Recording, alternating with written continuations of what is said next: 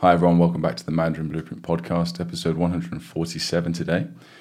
So, before I jump into the emails, of which we have several really good long emails for you this week, um, just want to say thanks to a couple of people for the GoFundMe that we're doing currently for the advanced course.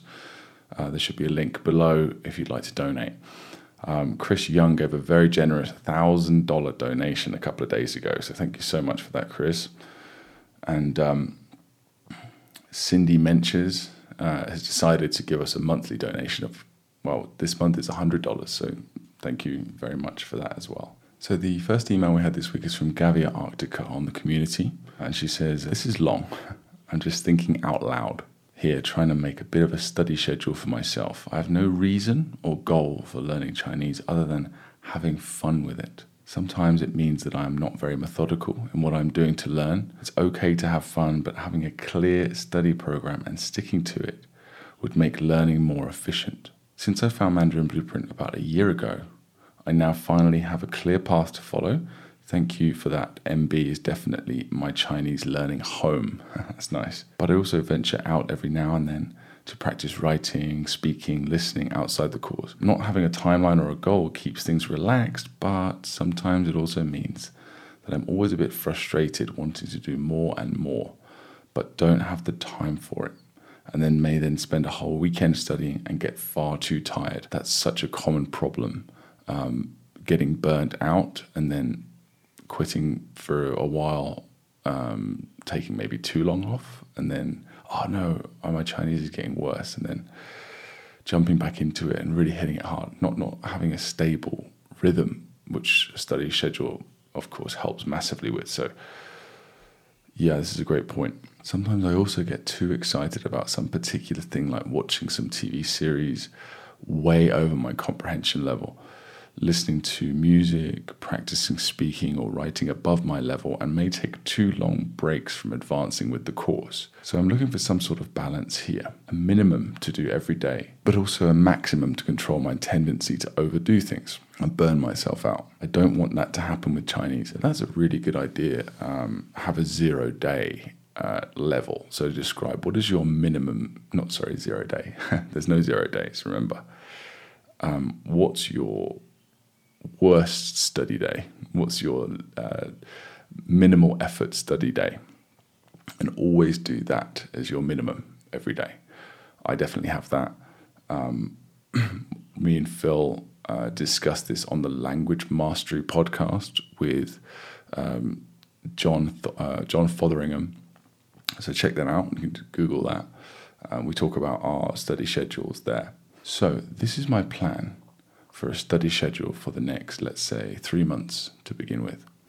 Weekdays, I will not pick up the phone for my flashcards as soon as I wake up. I will start with some physical exercise and start studying only when I have plenty of fresh oxygen in my brain. Great idea. Exercise is so useful for that, keeping you active and energetic. And yes, you spend time exercising, but you gain that time back in in the in terms of the quality and quantity of study time that you can put up with um, due to the energy that you have. So use 10 to 30 minutes after morning exercise to a 100% concentrated review, for example, the newest characters and sentences, learning new stuff, or oh, reviewing newer stuff, sorry. Shadowing sentences, which means reading out loud and listening at the same time. Phone call with a Hello Talk friend writing a bit on Hello Talk, or reviewing my previous Hello Talk conversations. No more Hello Talk on weekdays besides this morning moment. Listen to MB sentences or stories while making breakfast and getting ready for work. Review Anki and Skritter for my pre MB characters, preferably during the morning or early afternoon, and any in any little breaks I have during the day. That's very key. Finding the gaps during the day. Uh, there's so much time spaced out that we usually spend scrolling on a phone or staring into space or just having idle conversation and idle chit chat. Um, and those could be filled with 5, 10, 20 minutes of study. Learn three new characters with their words and sentences at night or at my lunch break if there's time. Write by hand the characters and words to be reviewed from previous levels. I know, not absolutely necessary, but just seems to be a calming thing to do in the evening I have moved the older reviews into separate decks for this moment. Every now and then, write by hand some complete sentences from earlier levels where I know all the characters in the sentences already. When life happens, it's okay to skip the new characters one or two days a week, but preferably do at least one per day. Yeah, it's nice to, of course, finish your reviews. That's like a minimum, right? Finish your reviews. But it's nice to also make a little bit of progress new progress every day. Weekends, I'm allowed to spend more time on Hello Talk.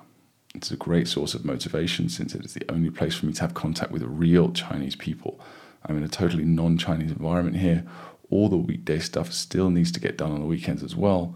No more Mondays where pending flashcard reviews have piled up for two days. Yes, that's a very good idea. If I have time, I'm allowed to do six new characters per day on the weekend, no more. If there is time, generally there isn't, because the rest of my life needs some attention as well. Read an easy reader, I guess that means like graded reader. Watch something in Chinese, movies, TV series. It doesn't necessarily have to be studying, quote unquote. Okay to do it just for entertainment, getting used to hearing the language. Absolutely true. You've got to enjoy yourself. Uh, not that learning and reviewing isn't enjoyable, but uh, you've got to have some downtime, sort of uh, relaxed study as well um, passive listening, that sort of thing. Habits and breaks is the final section here. Work on correcting my pre MB bad habits on how I review. I need to get used to doing my best to really recall and visualize my movies, especially right at the point when I'm first learning the character. This is vital. Um, I think due to the kind of addictive nature of our course, people just, and you know, it's huge as well, and people want to just keep making progress. Like, okay, that character uh, made a scene. Okay, cool, done. Next character, they want to keep progressing, right? And this is a really common thing where people will not realize it. It's kind of like it reminds me of like uh, um, doing a workout with a weight at, a, at the gym. You want to keep increasing your weight. So you've got, like, say, you're doing like I don't know, uh, squat or something like that, and uh, this happened to me. I was like, yeah, I'm, my weight's increasing like so quickly. It's amazing. And I want to keep increasing my weight. Of course, the reason why my weight's increasing so quickly is because I'm, my technique's getting worse and worse and worse. uh, no, it's deadlift. And then, of course, after a few months, my back. my back is messed up. So um, it's kind of the same thing with study. Get the technique, do it properly. Um, otherwise, it's not real progress right? So make sure that when you do a new character with our method, you make sure that you can, when you review it, especially the, like like uh, Gavia says, the first, second, third review, those new reviews of that new character, make sure you um, you can recall every aspect of the scene, every aspect of the character, the reading, the writing, the pronunciation. Whatever you don't recall, focus on it, correct it, go back into your scene in your imagination, redo it, tweak it, and then see what happens next review and uh, make sure you do that. The later reviews, you know, as long as you do that properly, the later reviews get easier and easier. Um, so that's a great point. I need to pause and think a bit before saying, oh, I can't remember this. Now that I have movies for my characters, I may still sometimes feel that, but if I just try to go to the place where the movie was filmed, it all does come back. Doing that is so much more effective than just hitting enter to see this forgotten character once again. Yes, yes. Um, like I said, going back into your imagination, tweaking the scene, um, visiting every aspect of it. Often people get in touch and say, oh, I can't remember my. Every time I recall the character, I'm forgetting one part of it. I'm forgetting. I'm forgetting the the prop or usually it's actually the set. I'm forgetting which set I'm in or the room within the set. Um, often it's the keyword. Those are the, probably the two most common issues. I can't seem to remember the keyword. And my answer and Phil's answer is always the same.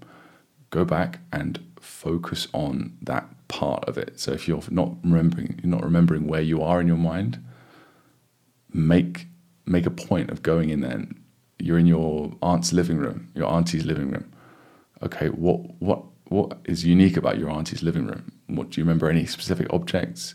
You remember the layout?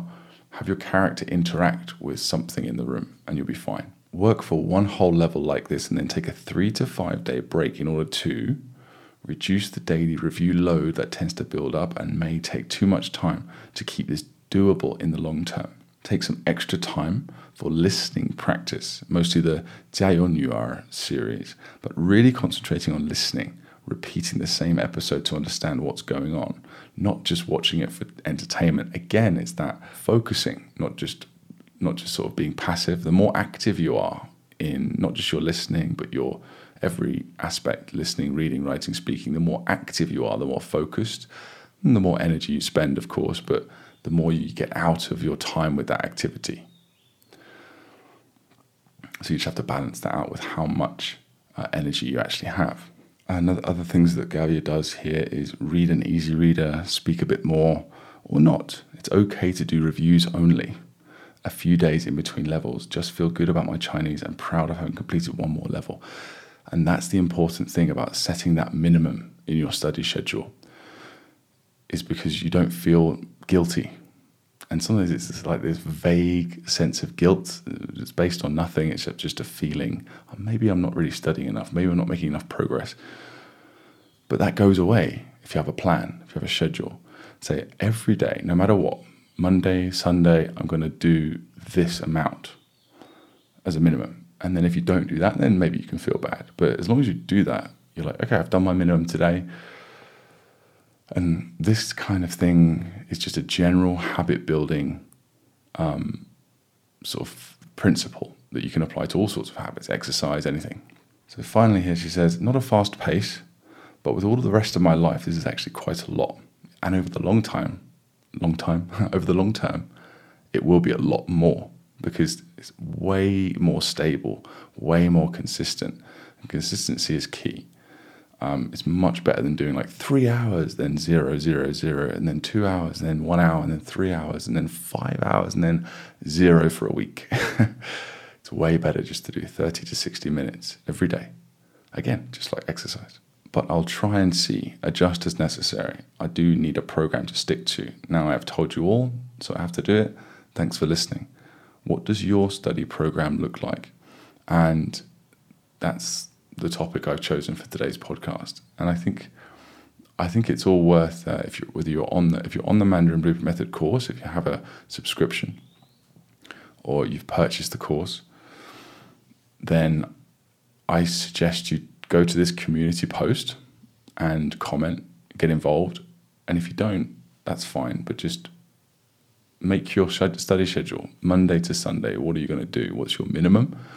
Uh, and try and follow Gavia's example here because I personally can't think of any way that she could improve on this. uh, it seems a lot more organized than me when I was studying, like full time. So I'd say this is worth emulating, you know and figure it out based on, of course, your own schedule. What have you got? Have you got 60 minutes a day, 30 minutes? Push the limits a little bit if you can find those gaps during the day, etc. And make your study schedule and share it with us. Email it to us or share it with the comment below. Um, so, yeah. Before I move on to the next email, I actually just realized, yeah, we've added a subscription. so we took that away about wow, it was well over six months ago now, almost a year ago, we took away the uh, monthly and annual subscriptions.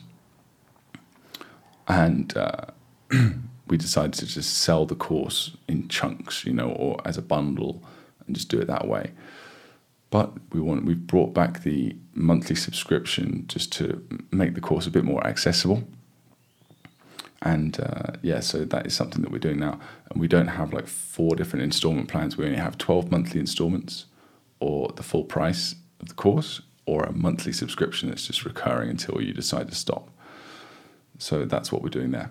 Keith Travis on what's new in phase five. So Keith is making his way really well through the course and he decided to give a bit more detailed um, feedback on his progress and some sort of certain breakthroughs and successes that he's having, which we really appreciate. Please do that if you're on the course. It really helps us out. So he says a few very exciting realizations happened to this point. I'll save those for a few moments. Although I'd not emphasized myself yet towards mastering any one of the phase four opinions, dialogues, or passages, I did take the time to read and listen to each. So these are the long form pieces of content that get unlocked uh, after level 21. I wrote a few down. I practiced one which I had written with pinyin as notes below each line of the hanzi. It began to turn out well after a few tries, yet after having noticed some comments to the effect of perhaps giving them in the area of 20 to 50 practices before committing to a send off, I decided to pursue Phase 5 vocab. It's nice to get the flashcard deck started. I like that each phase's vocab and sentences can be pursued in chunks independently from each other. I made it through all of the phase 4 sentences at least once each, yet subsequent reinforcement is I'm lagging a bit some some days. Yeah, so that's how we've structured the course. It's a linear program, but you can you can jump around if you wish to some degree. So you can just so you can just learn all the characters and words, and then come back and do all the reading and listening that you've unlocked afterwards. That's fine. Or you can just follow it as it's laid out. But the vocab, I was able to use the Phase 5 vocab flashcard deck to initiate and prompt my starting a Hanzi movie method scene in a single day. Perhaps through settings, sittings, and no more than three hours. This without having looked into the website a single time. However, the following day, today, my retention was surprisingly low, perhaps bordering 50%. But gosh, that's 50% of 106 new characters and about 265 new words total. Today, day two of phase five, I comfortably wrote out each character from the website into my ever expanding set of notes. These make for a nice at a glance review of entire levels from a single page. I'm so hungry to continue batch processing the intermediate vocab in the coming week or two. It's a bit addictive. My sentences still lag behind in phase four reinforcement a bit, but the flashcards let me add some phase five sentences aside from that, so I can at least stay closer to upon the leading edge of the integrating more recent vocab. Okay, now for the aforementioned exciting realizations. Number one, I listened to a YouTube video in which a native Chinese host is interviewing a native English speaker who spent 10 years studying Mandarin. There were subtitles in both Hanzi and English. The native English speaker was doing most of the talking and in Mandarin, and he was fairly fast. And yet, despite this, I was amazed to see that I recognized well more than 80% of the Hanzi, the characters. Entire sentences were coming up 100%. I wasn't able to translate at that speed, but I was able to recognize closer to 95 to 98% of the characters used. Fantastic. Even if these characters or his speech were largely determined by high frequency and simplicity, the sheer fact that I was recognizing that much that quickly relative to a native English speaker with 10 years of practice meant a lot to me. The host's speech likewise turned out in extremely recognizable Hanzi, definitely better than 80%, although my aural and visual translation speeds aren't there yet. I can clearly see that I have already have tremendous foundation. This is great to hear, and it's completely normal, by the way, um, for your understanding to be lagging a little bit. Number two, the email sent from Mandarin Blueprint after the completion of each level. I had been sort of skimming or skipping most of these in my batch processing. I, I, read through a few of them this evening, starting with the messages capping the completion of levels 35 and 36 at the end of this phase. Since I had written all of the characters in them on day two of, my flashcards. Bam! Although the example sentences used to elaborate on the pointers given in the emails are not as compl- complicated as seeming as the flashcard sentences, I was able to read and understand these sentences almost as fast as the English setting up the context for what they were to be elaborating. It shows me the difference between reading practice sentences out of the blue on my flashcards and reading in context with relatively few surprises. These end of level grammar or idiom lessons are a fantastic bonus, highly digestible, and politely reaffirming. Thank you. It's awesome.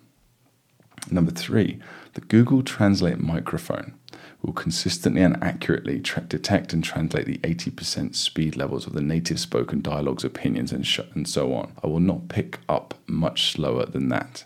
If I practice, it is fairly sensitive to ending and translating sound from the microphone with any awkward pauses in my speech attempt. This is fantastic. Obviously, as it's consistently and accurately as it consistently and accurately picks up sound from the recordings of native speech, it makes for a relatively good gauge of my own attempts, as well as providing a bit of natural impetus for me to develop a smooth enough cadence to not trigger it to end the recording. This is really interesting. We've had a few people comment about the Google Translate microphone.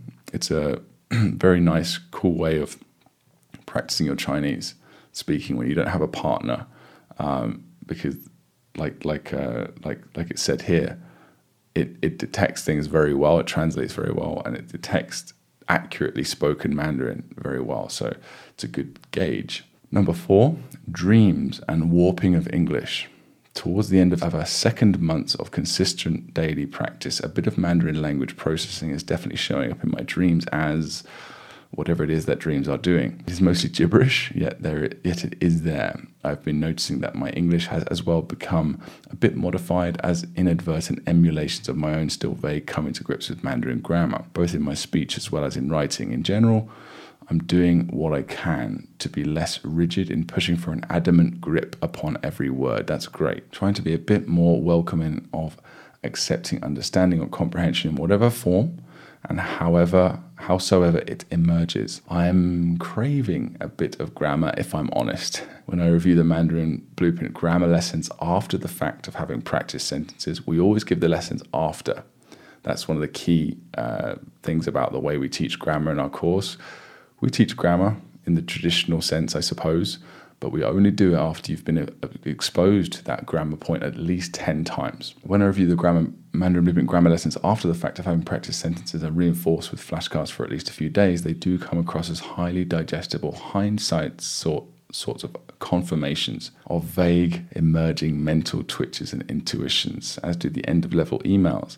Still, before too long, I'm just going to cave in and spend a few days beginning an investment towards a purview of the 500 points of grammar and idiom said to be relevant by HSK level through to level six. That's fine, you know, uh, whatever you enjoy, uh, as long as it's mar- like reasonably effective, it has some sort of effect, um, which which that does, you know.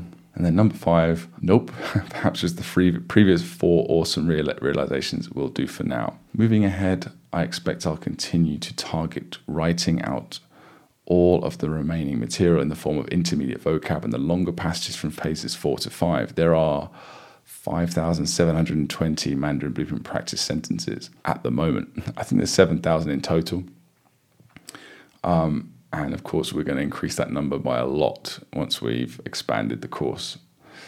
I'm trying to let that sink in. I'm a bit happily dependent for the time being on the efficacy of the OCLO selection. So, OCLO is um, optimal character learning order, it's our patent pending sequence for the characters that we've chosen, uh, where it unlocks words and sentences in, in a very specific, intuitive order.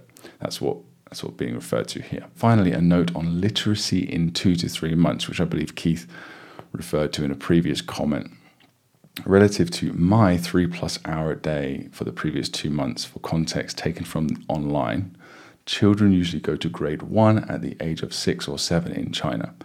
According to 全日制义务教育语文课程标准, yeah, it's basically the standards for um, for uh, the, the ac- children's academic schooling, something or other not very good translator to be honest. The character number that children should learn is grade 1 to grade 2 can read 1600 characters and write 800 characters. Grade 3 to grade 4 can read 2,500 characters and write 2,000 characters.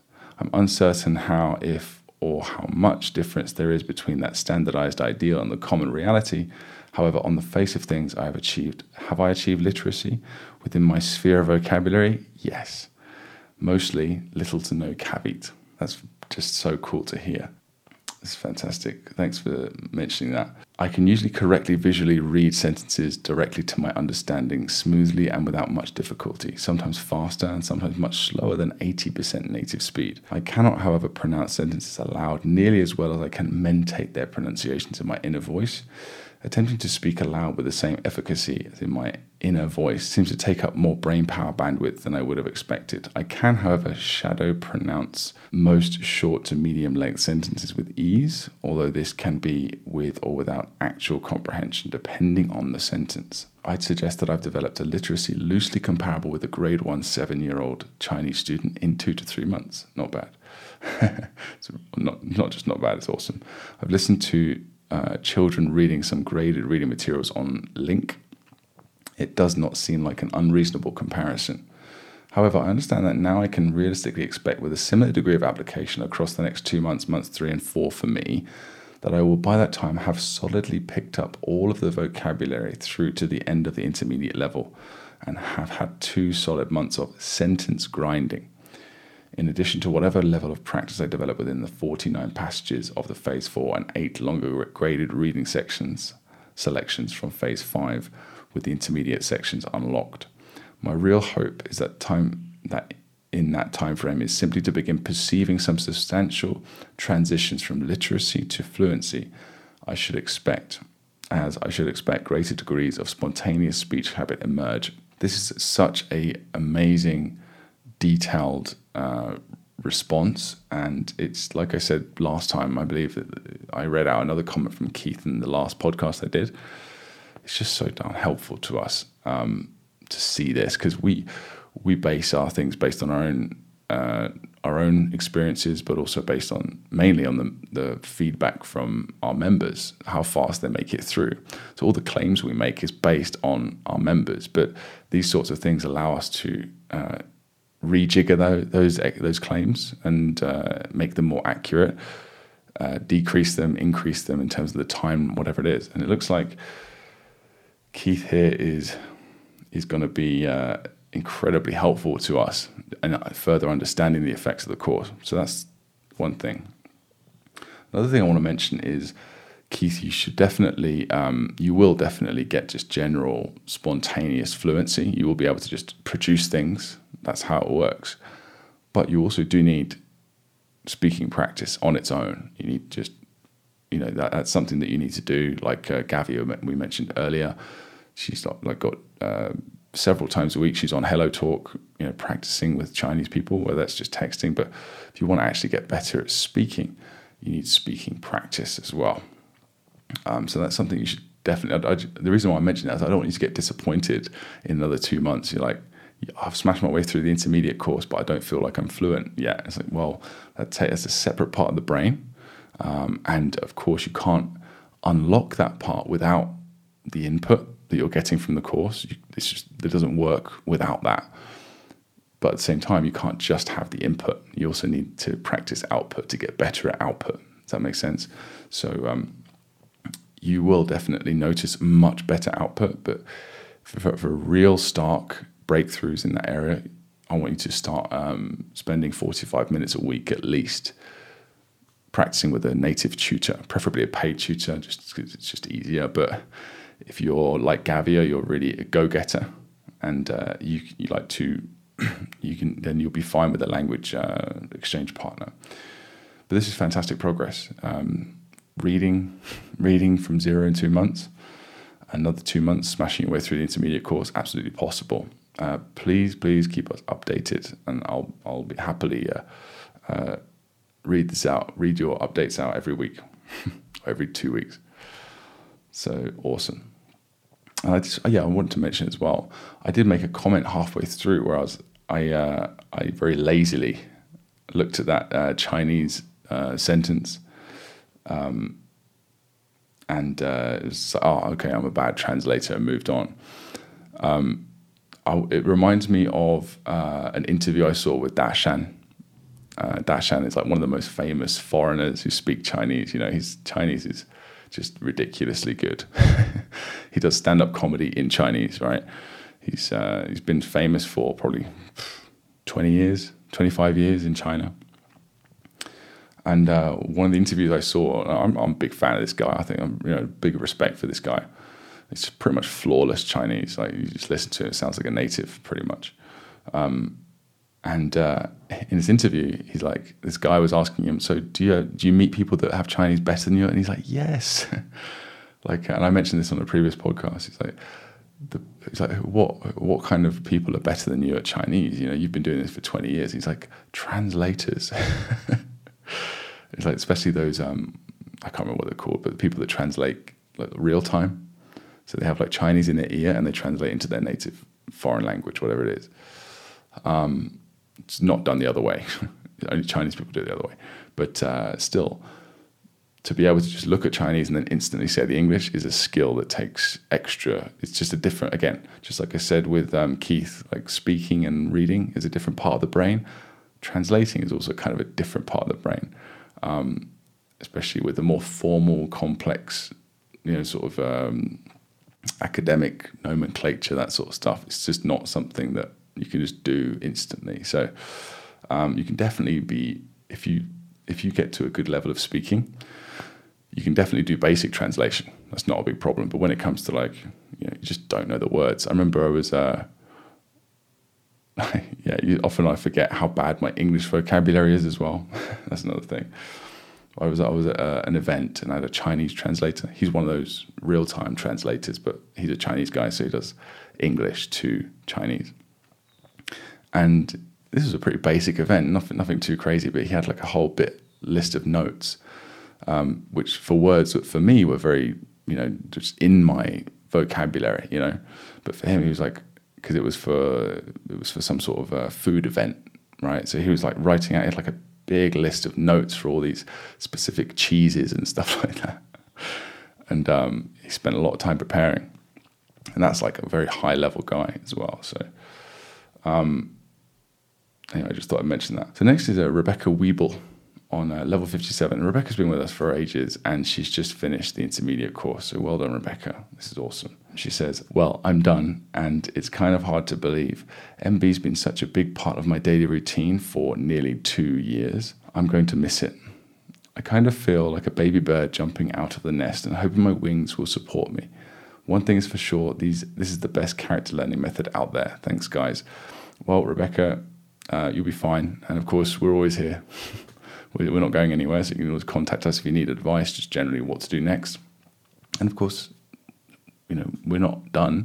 We'll be expanding the course as soon as we can. And uh, I believe Rebecca has a lifetime access, uh, lifetime membership with us. So um, she will get the uh, levels as they are released. So as soon as we've got a level ready, we're going to release it to the people that have either given us uh, donated five hundred dollars or more to the to the GoFundMe, or have a lifetime uh, access. Uh, and also, I'll also be doing uh, a interview with Rebecca some point soon, so that should be out. Next one here is from Lynn, level 20 in phase 3 complete.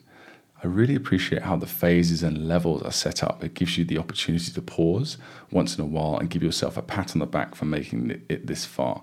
Beginning with sentences in phase 3 was so much fun after being focused on learning words in phase one and two, it took a little while to get my mind out of the literal translation, literal translation mode.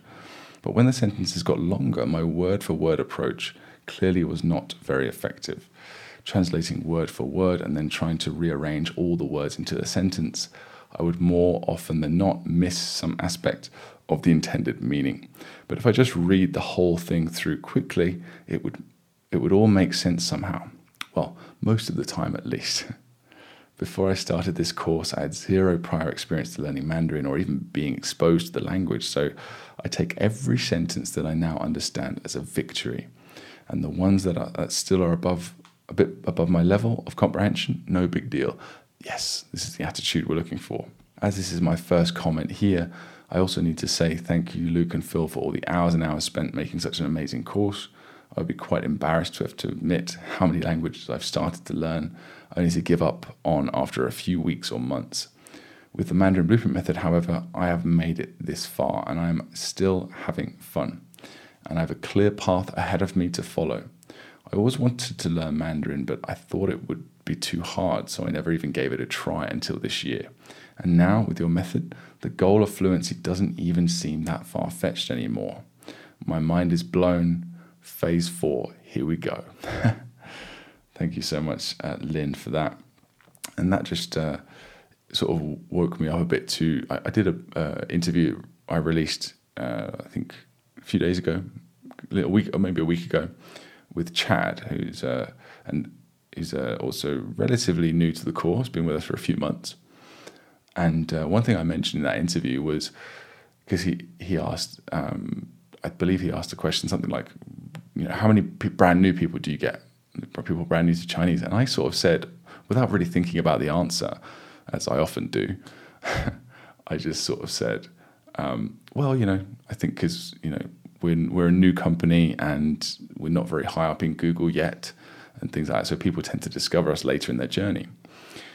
Um, but actually, I'm getting more and more messages like this to, that, that tell me that people are coming to our website and starting our course who are brand new, who are they haven't tried anything else before, and they're finding Mandarin Blueprint as the first thing, which is great. And then I decided to look into a quiz that we've been running on our website. I've taken it off for now, but uh, we'll probably put it back on at some point. And it's all just generally like how long will it take you to learn Chinese you know, based on your personal answers to these questions? So There's five questions.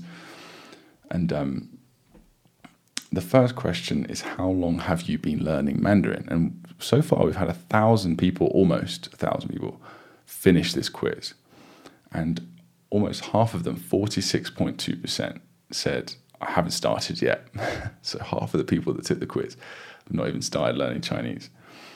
Um, and 4.2% of them said five years. Sorry, 6% said five plus years. Uh, so, yeah, and 16% said less than a month. So, vast majority of people are brand new to to the uh, to this language, which is really interesting to find out. So, thank you very much, Lynn, um, and please, like like Keith, like Gavia, keep us updated, stay active. We need your uh, your responses and your feedback on, on your learning experience. It's so useful to us and to I'm sure the people listening to this podcast as well. So yeah, this is a very common story of yours as well. This is very common. Chinese seems too hard. Oh, it's not actually that hard. It's just you need a system in place. You need a guided path for the most part and uh, it's not that tough. In fact, it's, it's a lot easier than other languages in many ways. Next is Melanie on Casting Call, which is where we pick an actor. She says, Wow, thank you for this fast, personal, and thorough reply. So this is usually Phil. Uh, I sometimes do this, but Phil is usually the one that does like a video response to the comments, um, like with a screen share. Uh, and uh, he sent a video when she was struggling with how to choose her scenes. The videos I refer to are in the How to Choose Scenes link under the lesson about Final AN, and that links to how to choose actors and on and on. Many videos and explanations. I will trust you and keep going. I really appreciate your answer. Great customer service. Yes, we pride ourselves on that. And we now, because of all these responses that we've been doing, uh, these video responses, we've now built up a really nice video FAQ if you go to our main website, mandarinblueprint.com, you'll see like a little chat bot there. Click on that, you can access the articles, the help center from there. Next is Anne Giles on New Vocabulary Unlocked for Mingbai, Shuoming, and Mingnian. She says, I'm pausing to marvel at the care, thought, and expertise that must have gone into deciding to teach us these characters in this order. Yue, Yong, Peng, Peng, Ming, they all share similar components that build upon each other, which is, again, that's OCLO, that's our optimal character learning order. And now we get these words to understand, to explain, have a, and next year. Mingbai, Shuoming, and Mingnian. Beautiful, extraordinary, thank you. well, care, thought, expertise. I really, really appreciate that. And I like to just call it being super nerdy and like overly perfectionist um, to the point of infuriating Phil. but uh, uh, yeah, um, we we both spend a lot of time. We're both just crazy nerdy about this language, and we'll sit there like we'll ha- we'll both happily discuss like where to put a character for like ten minutes, fifteen minutes. Like where should we put this new character? You know, um, and we'll have like debates about it and stuff like that. Um, so yeah, but thank you very much. I really appreciate it. Danya Elagoda on Pick a Prop for Gandalf staff. Using props is fun. I feel like Chinese is fun. Thank you for that. That's a nice, simple comment, and I really appreciate it, of course. Um, yeah, Danya is just getting into the very beginning of the phase one. So it's kind of all exciting and, and new at that point, making visual mnemonics for the first time, I assume. So that's great. The next one is uh, Rebecca Weeble on uh, Yan, which means sort of a uh, blazing of flames. Um, again, that's me with my probably terrible translation. That's what I'm feeling I get from looking at that character, but the keyword we chose is probably slightly different. Um, so Rebecca pointed out a mistake that we made on the course, the spelling of the pinyin, but uh, it's, it's an interesting mistake because there's an excuse for it. So here's the mistake. The, the, the characters that you see here are actually Bing Qi right? Qi with a QI. And she says, Isn't it Qi? Not Ji. We, we wrote in the pinyin, we wrote Bing Ji Lin. Isn't it Qi? And the answer is yes, we were wrong. And I obviously corrected that. But then I was like, why, we, why would we do that? Why would we put a JI there? That doesn't even make any sense. Bing Jilin. Bing, Bing Jilin sounds right. I was saying it to myself, Bing Jilin with the JI. That sounds right to me. And Bing Jilin also sounds right. So then I sort of looked into it, and uh, there's two ways of saying ice cream. I didn't know this. and I've probably been saying both of them or a mixture between them all these years. So the first one is Bing Qi Lin. That's like the classic.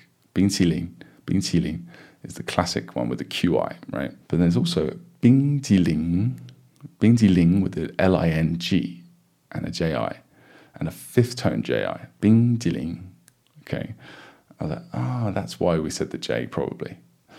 Um, and apparently, this Bing Ji Ling is like a, it's taken from uh, Zhejiang sort of accent in China. It's still still Chinese. It's not standard Mandarin though, but it's like taken from that sort of uh, that dialect. Uh, so yeah, sort of a little interesting tidbit for you and an excuse for us making a mistake at the same time.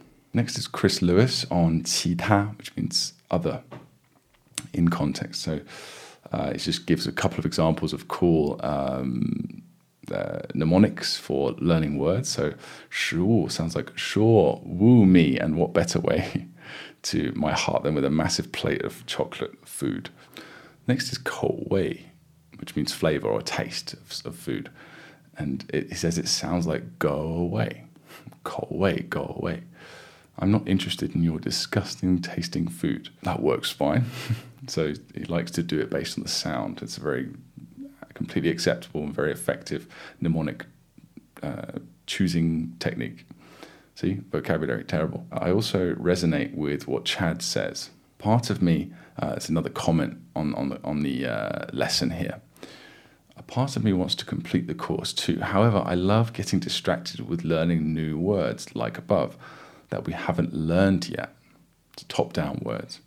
I'll deconstruct new characters, create objects, and then add them to my flashcards in a new category.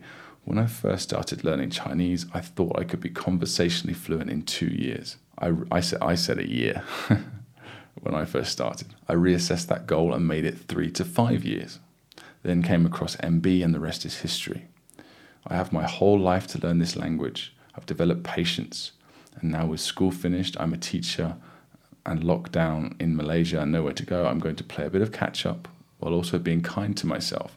This is just great. You know, we, we, make, we make claims about how fast you can go with our method, and we stand by those claims. But that doesn't mean that you, it's a race. doesn't mean that you have to be, okay, I've got I've got to be literate in you know six months. I've got to be fluent in twelve months from zero. You know, I, that's possible, but it's like you you know you don't need to. uh, that involves like hours and hours every day of uh, which first of all people most people can't do like physically they can't do that um, it's just not practical but secondly it's like this is a skill that you're developing for life and you'll get better at it all the time for life uh, life is long. Okay. Um, so, yeah, and if you that's why you enjoy the journey and just learn a new word here and there every day, like I do now. Just take it easy and uh, enjoy the journey because once you get because there is no destination really, but even if you do get to a certain target or goal, you'll just end up seeing it as normal anyway, and then adding another goal on. So that goal will become not meaningless, but normality pretty quick. So if you don't enjoy the journey to that goal, then you never really enjoy yourself. So, so Chris has got the right attitude. Last comment of the week here is from Julie. It's a question actually, and uh, Julie just says, "Is there a big difference between 觉得,觉得 and 认为,认为? It seems like they're close synonyms." but could you say that 觉得 is more connected to a person's feelings and thoughts, or whereas 认为 is more formal in a way? Very close. I wouldn't say that Zhengwei is more formal, but it's definitely more, it's less emotion involved. It's just, well, Zhengwei, I think that, right? Whereas juede is more I feel that. And if you look at the characters um, uh, for juede, jue means emotion, feeling, like uh, ganjue, uh, right? It's like your feelings from your various senses. Okay. Um, and Gandhya can like is literally feel. So and dur, obviously we don't pronounce it with a second tone here, but dur I like to see it as dur is to to, to obtain, right? So the, what I'm obtaining, what I'm obtaining from my feelings is, you know, so. Um, that's that. And then 认为 ren is just to uh, to recognize, you know, so I recognize that. so uh, it doesn't quite connect as well, but um, it's, it's basically a lot more clerical, a lot more clinical a lot less uh, based on emotion, more based on uh, calculations, things going on up here. So yeah, your your instinct is pretty much spot on there, Judy. Next section of the podcast is uh, vocab living links. So just like uh, we had Chris earlier, we're going to make some mnemonics here based on suggestions from people. So first, so here is a Robert's um, mnemonic for vocab unlocked for nega and nar. And he's doing it for nega in this example. And he says, My mnemonic is that I remember that there is an E, a number one, hidden in the which to change na into na yi ge. Na yi ge. Na yi ge. See, that's really good. I really like this. So na means which just the word which. 哪一个,哪一个 is uh, which one, and 哪一个. Okay, so it kind of sounds like each other. 哪一个,哪一个. So that's a very nice one. Uh, very nice way of doing that. Next is uh, nar, right? The other word in this uh, that's been unlocked here, nar. And as soon as I looked at this, I was like, which son? Again, I look at the characters first. I always like to break down the characters if necessary. Sometimes it's not necessary. Um, like when the character's are like super obvious to the point of being boring, um, which you'll know by now. You'll have seen many examples of that. Um, nar, so which son? And the meaning of the word is where. So I could just imagine a, an interaction between two people uh, where is my son? Which one? Which son? You know, to just imagine that uh, that interaction. That's enough for me as a mnemonic. I think that would work really well. Next one is uh, Julie Henschel, vocab unlocked for Yao.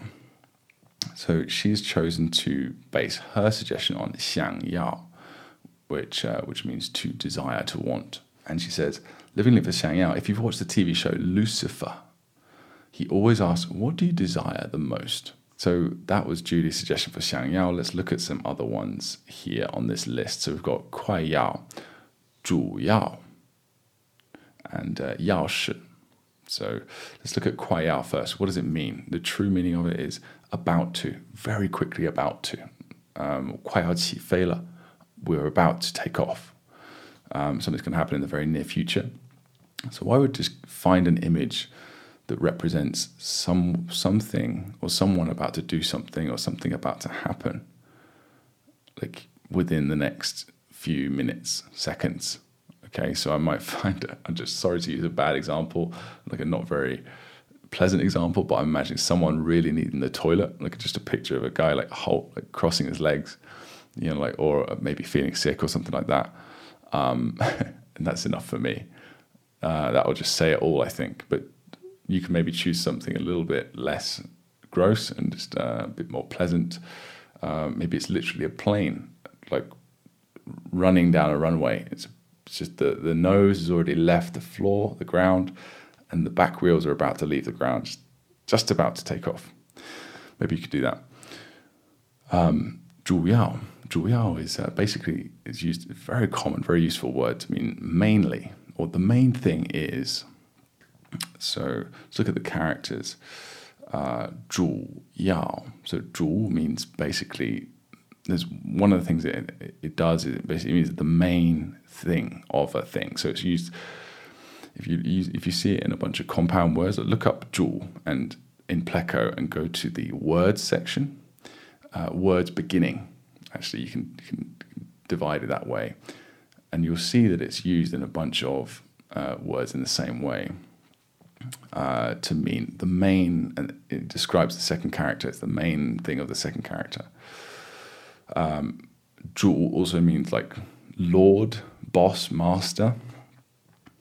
Um, so you could say uh, the master wants. You can make a mnemonic that way. What does the master want? Well, the main thing the master wants is more power. that sort of just came to my mind there.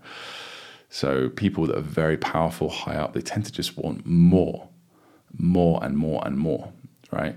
That's yeah. So I might get uh, get an image of something like that. Maybe you could get a, a huge capitalist like Bill Gates or something like that. Um, hundreds of you know, tens of billions of dollars, but still wants more billions. You know, um, so that's one thing you could do there. Uh, we've done. Yaoshi. Yaoshi, I just immediately think, because this is something that I often do. When I type Yaoshi, it often accidentally types the word key. Yaoshi. So I would maybe make a connection with key just because it sounds it's exactly the same uh, pronunciation. So Yaoshi means if, right? 如果, basically. so I could say, if you don't have a key, you can't get in. So I could play, find a picture of a 钥匙你没有钥匙，你就没法进去的。Right, so you've got a guy trying to like bang, bang his way through a door, or looking for a key or something like that. That's a good image to have for that one. Um, so yeah, I hope those were helpful. Cornel uh, Snowert on vocab unlocked for 书、看书 and 书包.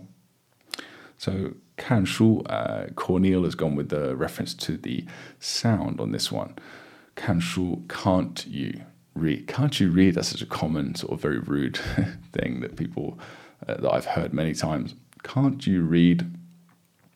Um, and that's that's great. And then of course you can just have, uh, I don't know, a picture of a someone holding a book that's upside down, like pretending to read and stuff like that.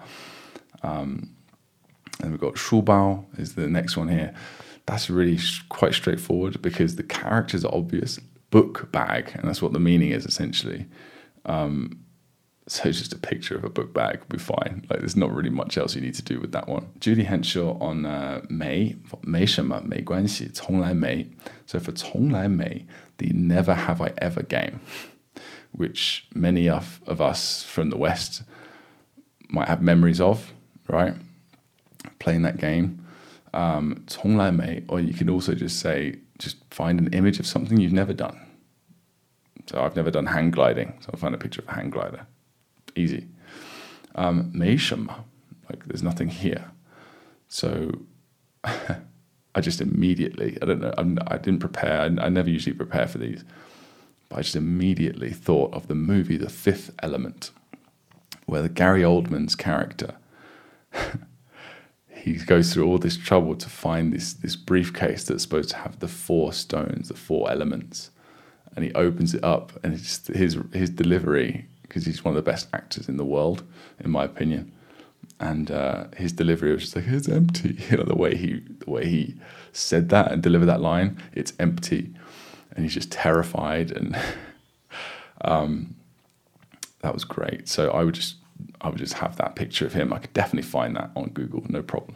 Um, and 没关系, I mean, 没关系.